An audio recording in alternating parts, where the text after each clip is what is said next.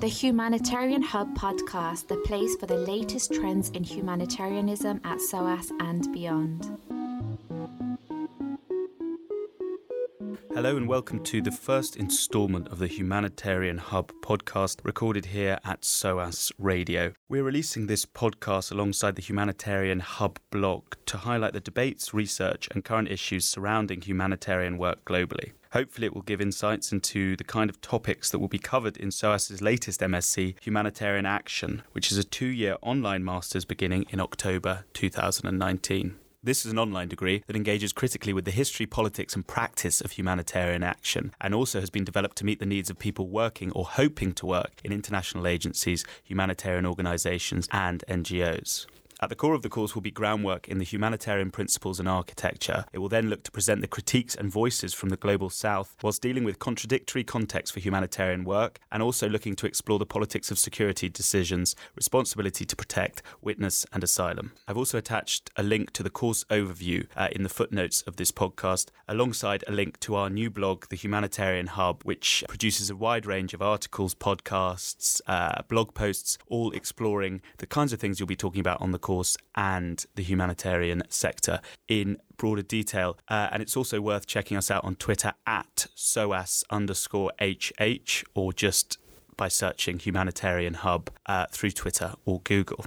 So, without any further ado, it's time to introduce my first guest, who I spoke to this week, uh, who is Dr. Sudha Perera. Now, Dr. Pereira is currently a senior teaching fellow in conflict and migration at SOAS. She has a wide and varied range of experience. She's been working extensively as a researcher and advisor in Africa and the Middle East. Uh, she's also advised a number of policy actors on conflict and security, primarily in the Democratic Republic of Congo, the DRC, uh, which I'll be talking to her about today. And She's also advised government agencies, international organizations such as the United Nations, OECD, and World Bank Group. And she's also carried out research with the Department for International Development on the Syrian refugee crisis in Jordan and Lebanon, and on transformational change in sub Saharan Africa.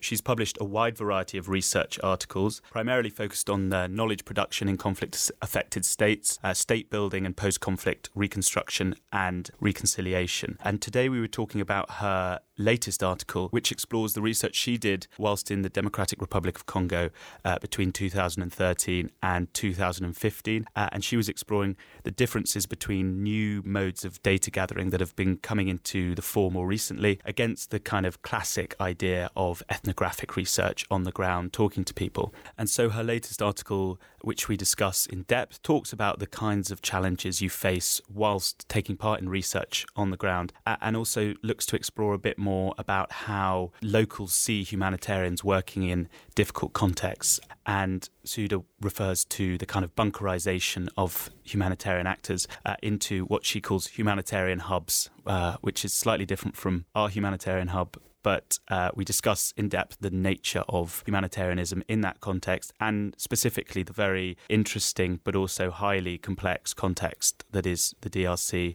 Dr. Perera also has her own podcast. Uh, I'll also leave a link to that podcast in the footnotes uh, of this one too. But without any further ado, here is the first episode of the Humanitarian Hub podcast with Dr. Sudha Perera.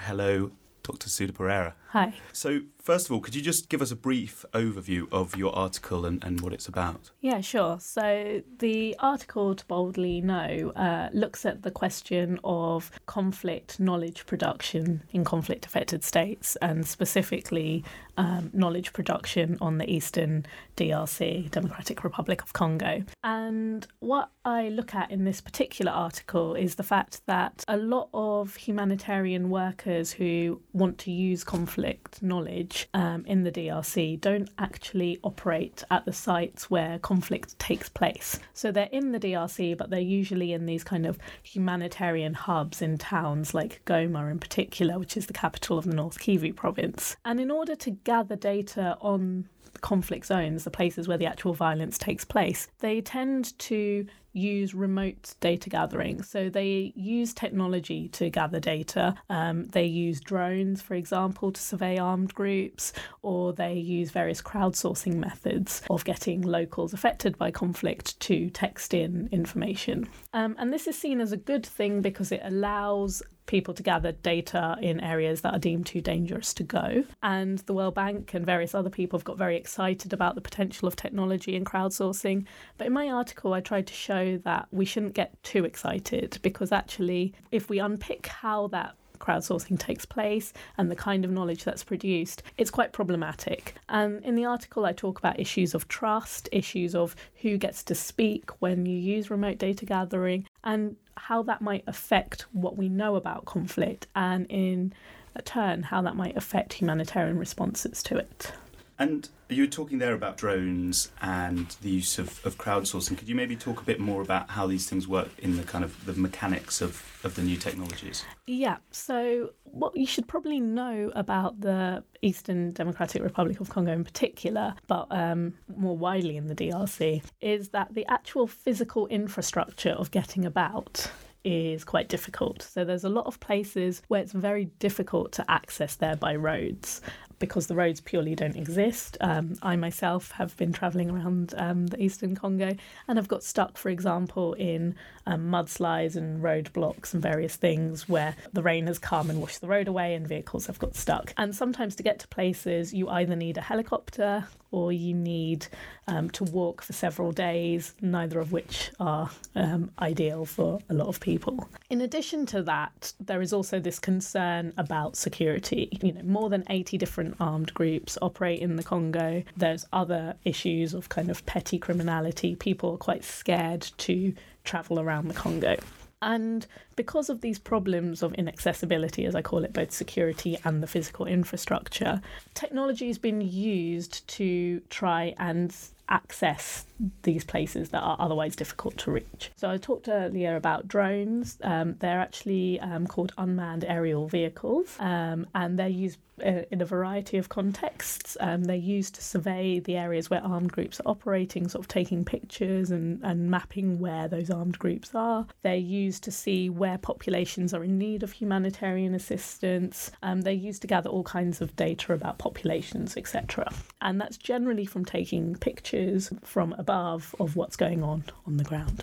With the crowdsourcing, it's slightly different because despite the poor physical infrastructure, actually, what is quite well developed, or at least relatively well developed in the Congo, is the use of mobile phone and internet technology, particularly with the kind of advent of solar power um, for um, charging phones, etc. A, a, number of people have access to phones. Um, the internet is relatively widespread. And there's also a thing called the phonie, which is a kind of radio that most villagers have where they can communicate by satellite radio. So various humanitarian actors have been using these technologies to try and speak to um, populations under armed group control who are in otherwise inaccessible areas. And these are the kinds of things that may fall under the realm of crowdsourcing. So, crowdsourcing, as I talk about it, could be something quite basic. So, it could be getting someone to text simple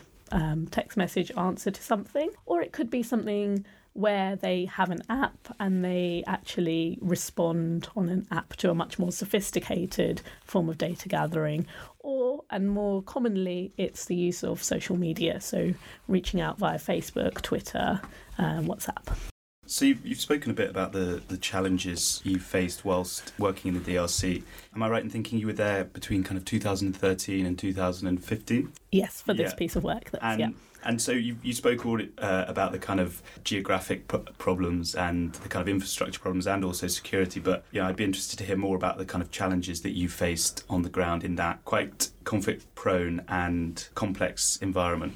Yeah, I think that's an interesting one because I think certainly when I was getting through the ethics process for this, the sense of insecurity gets magnified through what I call a kind of media aid narrative. And part of that problem is that actually a lot of people who operate on the ground stay in these bunkers, and I talk about these kind of bunkerized zones in in the article where they don't actually see what's going on outside. And as a result, they tend to think it's much more dangerous than it is, um, particularly when security directives tell them it's too dangerous to go outside. That being said, there is obviously a, level of violence and a level of criminality, and it's actually the reporting of that that it exacerbates that kind of tendency to think that the um, country more, you know, outside of the bunker is insecure.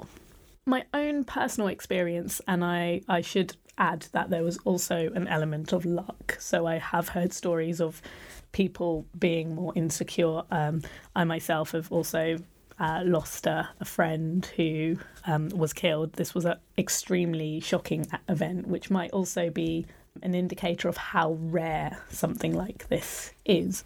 But outside of that, it's not actually as dangerous as you may be led to believe. There is a thing where you have to be sensitive to the local context and you have to respect local context. And I think there have been a tendency, particularly among UN actors, but also NGOs, to be quite um, aggressive in their approach to going out into other contexts, and as a result, they've been remet with aggression. And generally, people are quite suspicious of outside interveners. So, as someone not intervening, my own personal experience has been one of relative safety. But certainly, you can see how humanitarians feel threatened in that space. And so, to pick up on that, this idea of the bunkerization and people being removed from where the work they're doing, especially obviously in the more in the humanitarian side, do you feel that this growth in bunkerization and being removed is actually to the detriment of the humanitarian activity and, and the work of these humanitarians in certain environments? Yeah, I, I suppose the short answer to that is yes. And I think it's to the detriment for a, for a number of reasons. So I think firstly, there's this question of what humanitarians working in that space actually know about the local dynamics of what is going on around them and who they get their information from. So there's a relatively small group of intermediaries of of Congolese locals who we might describe as kind of humanitarian entrepreneurs. You know, they work in the humanitarian spaces. They are the people that humanitarian actors speak to and listen to. So we're talking about kind of country staff. And they have a, they're often uh, more elite than a lot of the people that humanitarians are trying to help. They often care extremely deeply about their um, contexts and, and their communities, but they also have a kind of material interest in putting forward certain narratives of conflict. And they certainly have a um, material interest in promoting the idea that humanitarian actors need to be there because those humanitarian actors pay their salaries. And it means they don't listen that often to a lot of Congolese voices who are not particularly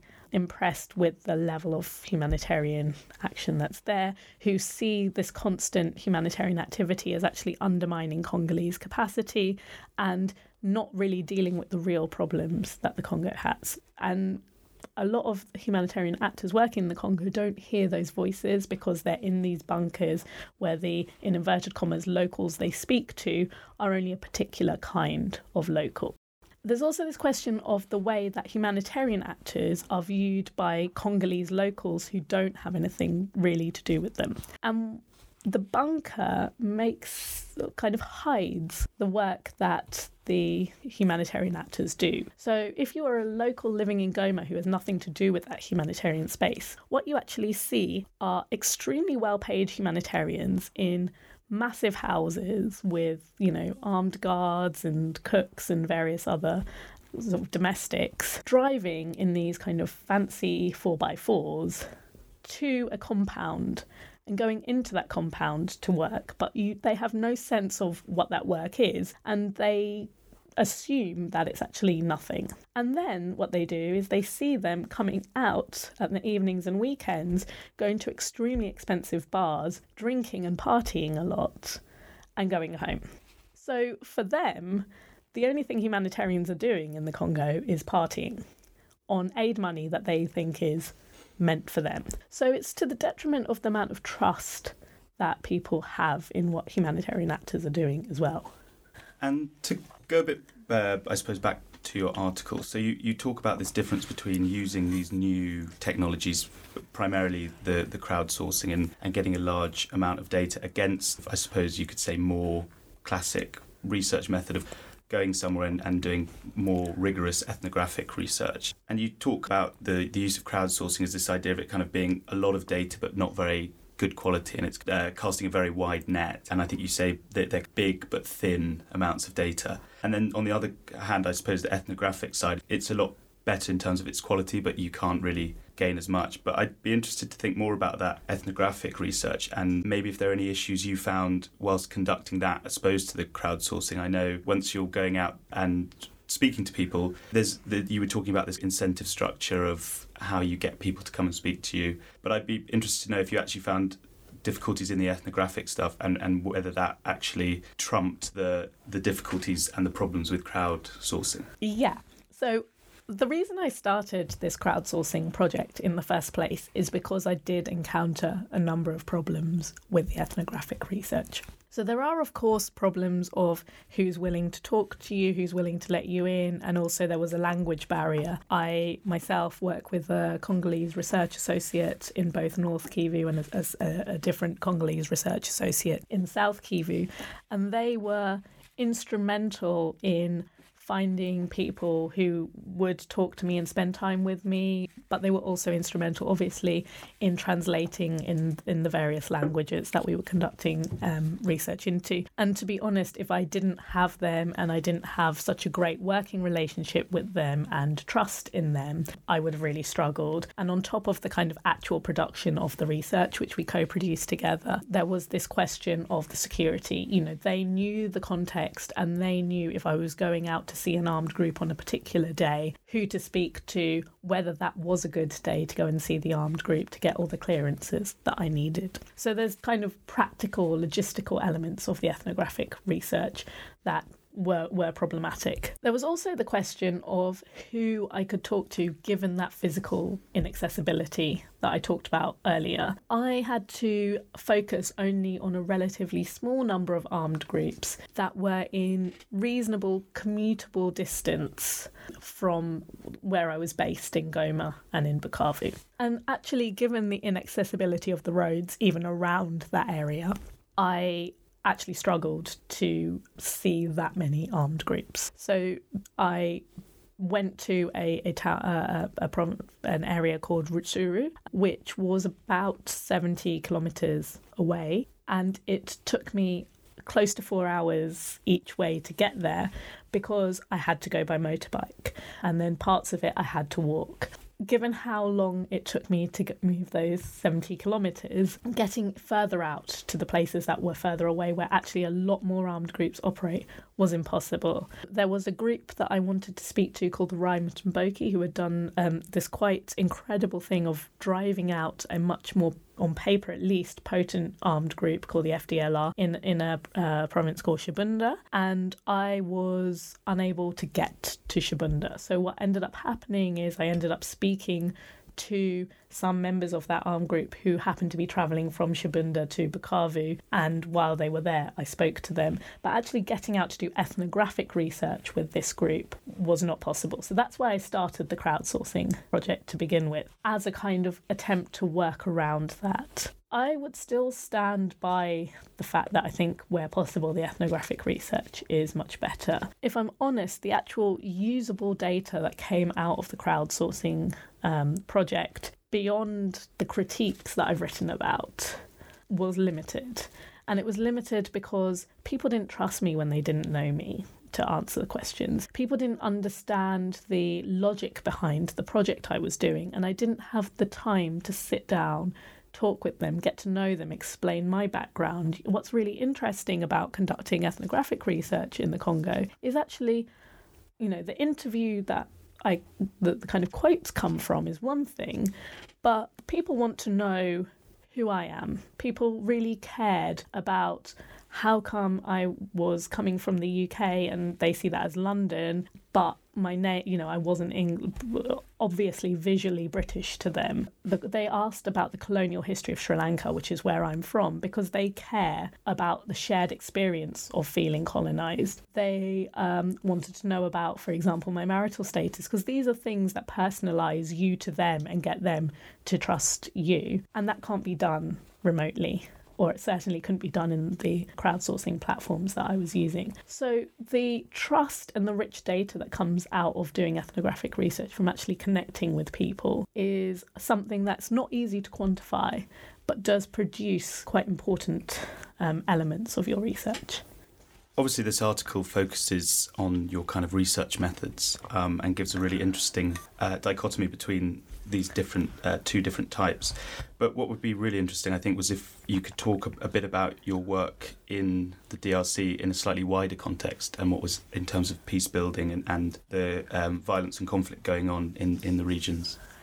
Yeah, so this um, actual article came out of a much wider project that was looking at the question of why, despite the incredibly high levels of resources that have gone into peace building in the DRC, has there been no real significant progress in building a positive peace? So, just to kind of put in context what I'm talking about, the UN intervention in the DRC is the longest active UN peacekeeping mission in the country, um, in, in the UN's history. So it's been there since 1999. It was there originally as um, MONUC, and it changed its name to MONUSCO in 2010 to include a kind of stabilization element um, to its mission.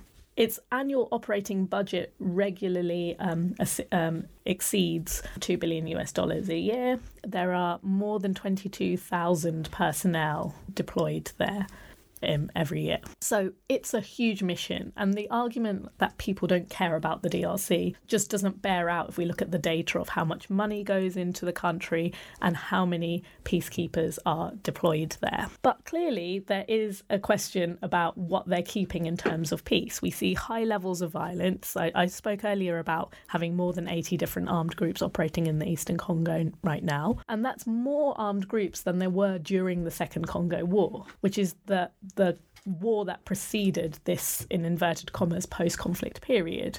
We have uh, democratic crises, we have governance crises, it still rates very low down on the human, uh, human Development Index. So, what is this mission doing? And really, what this mission is doing is averting what they feel would be a series of humanitarian crises and a kind of conflict containment. It's stopping the conflict becoming a full blown civil war and having the levels of death that you had in the Second Congo War, but there's still high levels of violence.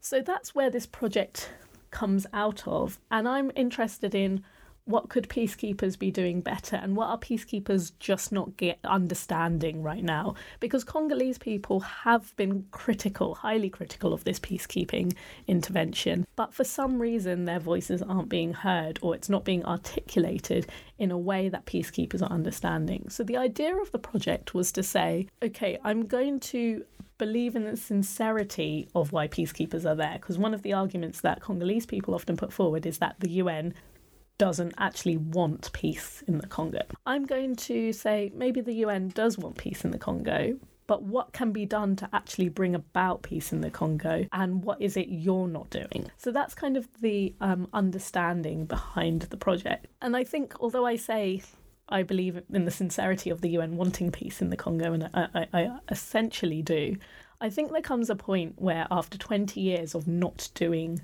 your job well, to keep doing the same thing, there is a level of not actually prioritizing peace in the Congo that is there. And it is a time to actually listen to what can be done to change. So my research looks at how can change happen.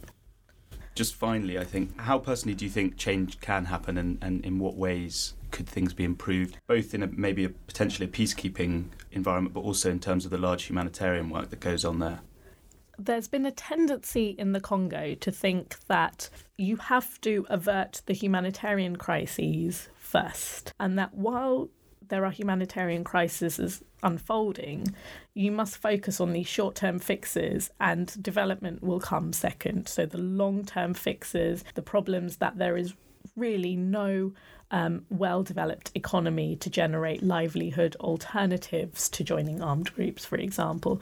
The problem that there is a lack of physical infrastructure, the problem that there is poor education systems in place, and that this means that it's quite hard for a middle class to rise up, that there are um, poor medical infrastructure as well. All these kind of infrastructures of development that you need are not being prioritized because people are focusing on humanitarian assistance of handing out food packages and all these kinds of things because they think, you know, if they don't, then a famine will happen, right? People will starve to death but they're not really asking the questions of why in a country that is so abundantly fertile uh, why are they handing out world food program pa- parcels to farmers for example.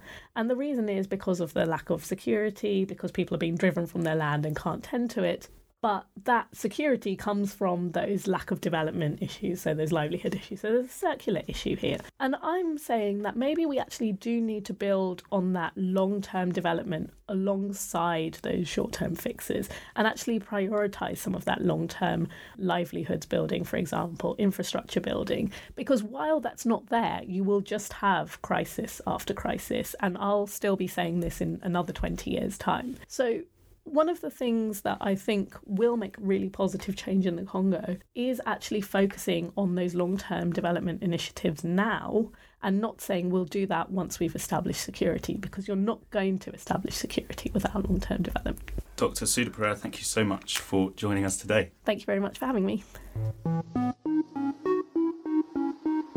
The Humanitarian Hub podcast, the place for the latest trends in humanitarianism at SOAS and beyond.